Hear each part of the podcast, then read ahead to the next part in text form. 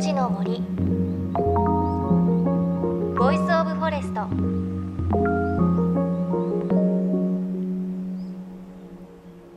おはようございます。高橋真理恵です。さあ、まだまだお花見シーズン続いてますね。東北や北日本はまだまだこれからといったところでしょうか。私は先週母校で桜祭りというお祭りがありまして、水餃子屋さんをやってきました。で、去年もそうだったんですが、花冷えというか結構ね気温が低かったので、去年は水餃子800食だったんですけど、今年は1200食売れました。もう2時間ぐらいで完売だったので、来年は倍やろうなんて話をしてたんですが、ただ桜はというと吉祥寺っていう場所なんですけど、ちょっと東京の中でも寒いので、まだね3分4分咲きぐらいだったので、東京でもお花見まだまだ楽しめるとこあるのかなといった感じです。さあ、 JFN38 局を結んでお送りします。命の森ボイスオブフォレスト。この番組は鎮守の森のプロジェクトをはじめ、全国に広がる植林活動や自然保護の取り組みにスポットを当てるプログラムです。各分野の森の賢人たちの声に耳を傾け、森と共存する生き方を考えていきます。さあ、今週は先週に引き続き宮城県東松島市からのレポートです。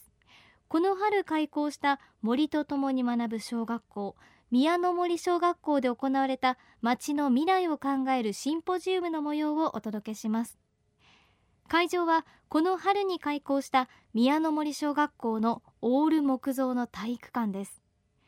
東日本大震災による津波で被災した東松島野蒜地区に新たに生まれた森そのものを学びの場にした小学校です。シンポジウムの大きなテーマは、自然をキーワードにした東松島市のこれからの観光・ツーリズムです。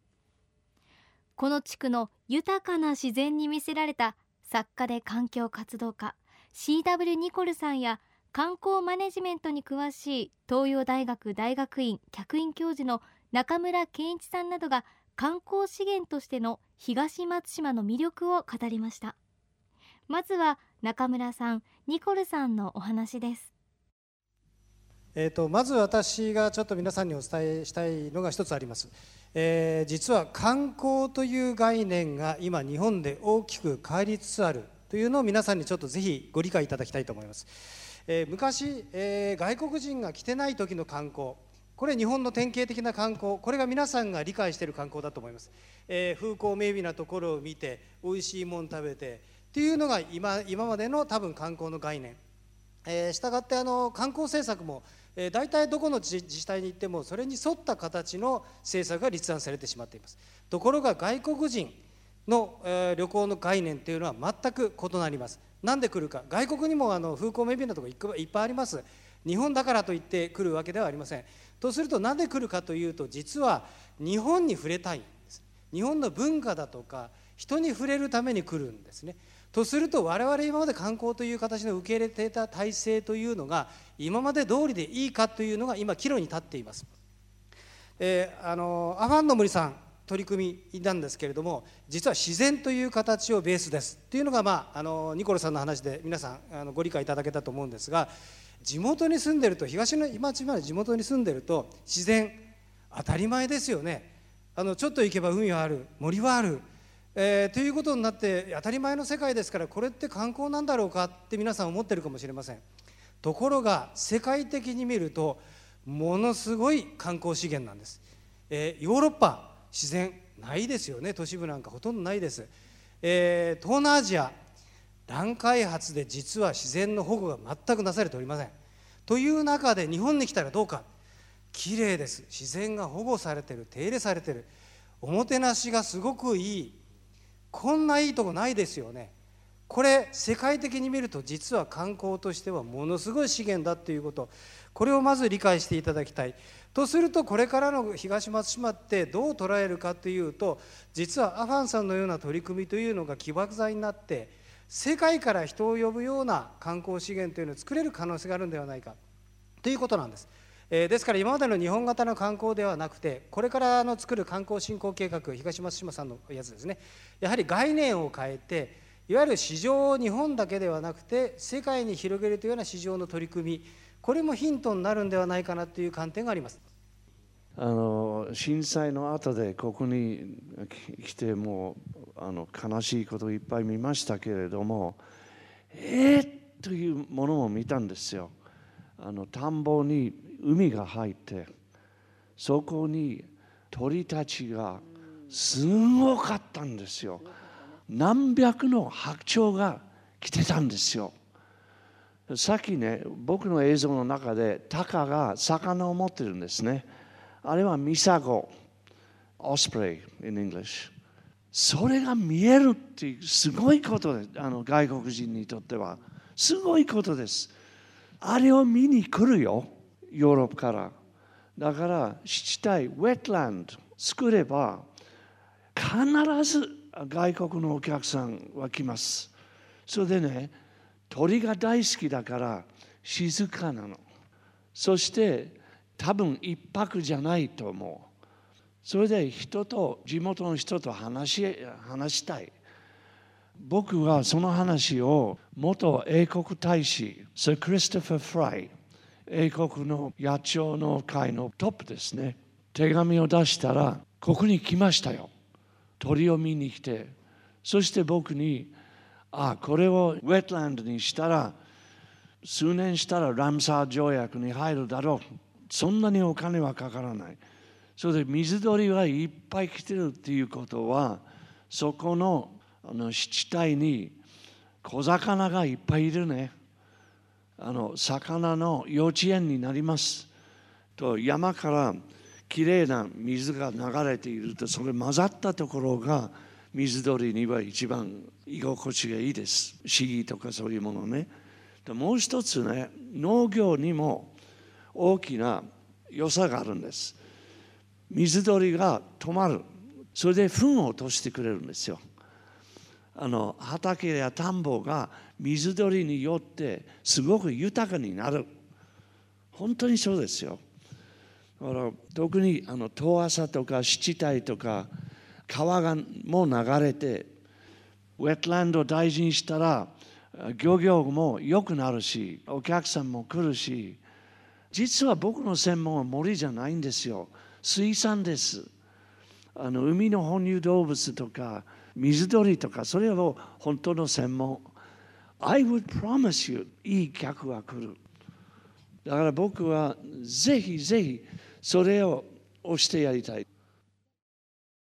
中村先生の当たり前にあるものが実は観光資源になるという話、印象的でしたし、それにニコルさんがおっしゃっていた、里山がしっかり整備されていて、その先に湿地帯があって、その間っていうのはたくさんの動物が来て楽園になるっていうことなんですよね。でそれが観光資源になると、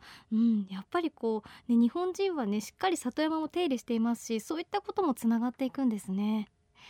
さあ、そして今回はシンポジウムの直前に東松島の観光を考えるということで、東松島を散策するツアーが参加者を募って実施されました。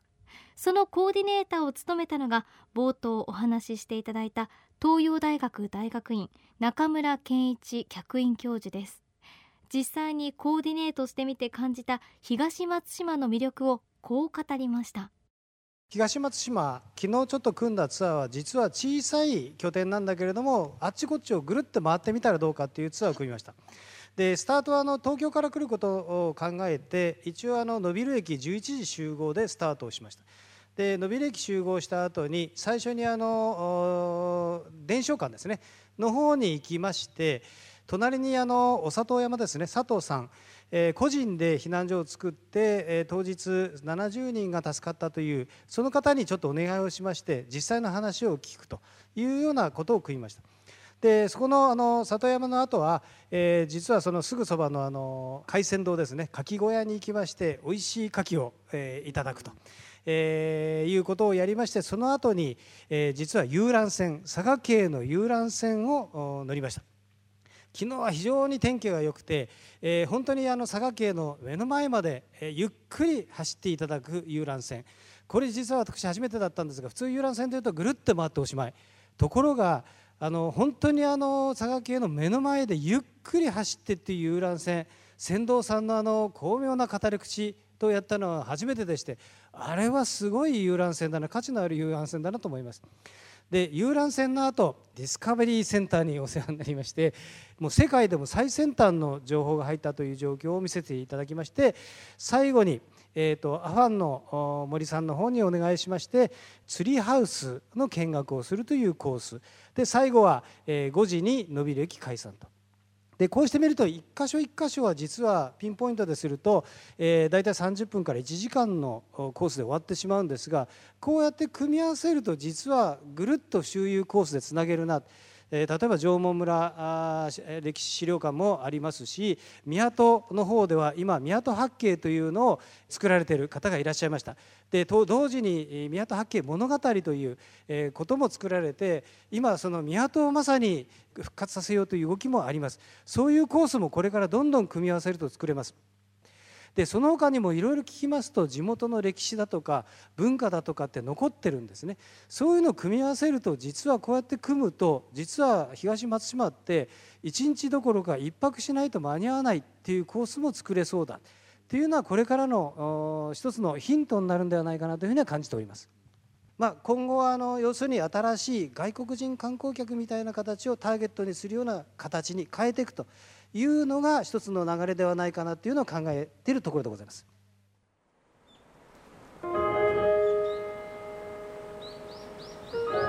命の森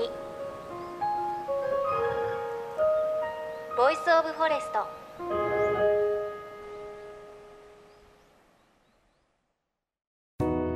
JFN38 局では、東日本大震災で被災した沿岸部に津波から命を守る森の防潮堤を作る鎮守の森のプロジェクトを支援する募金を受け付けています。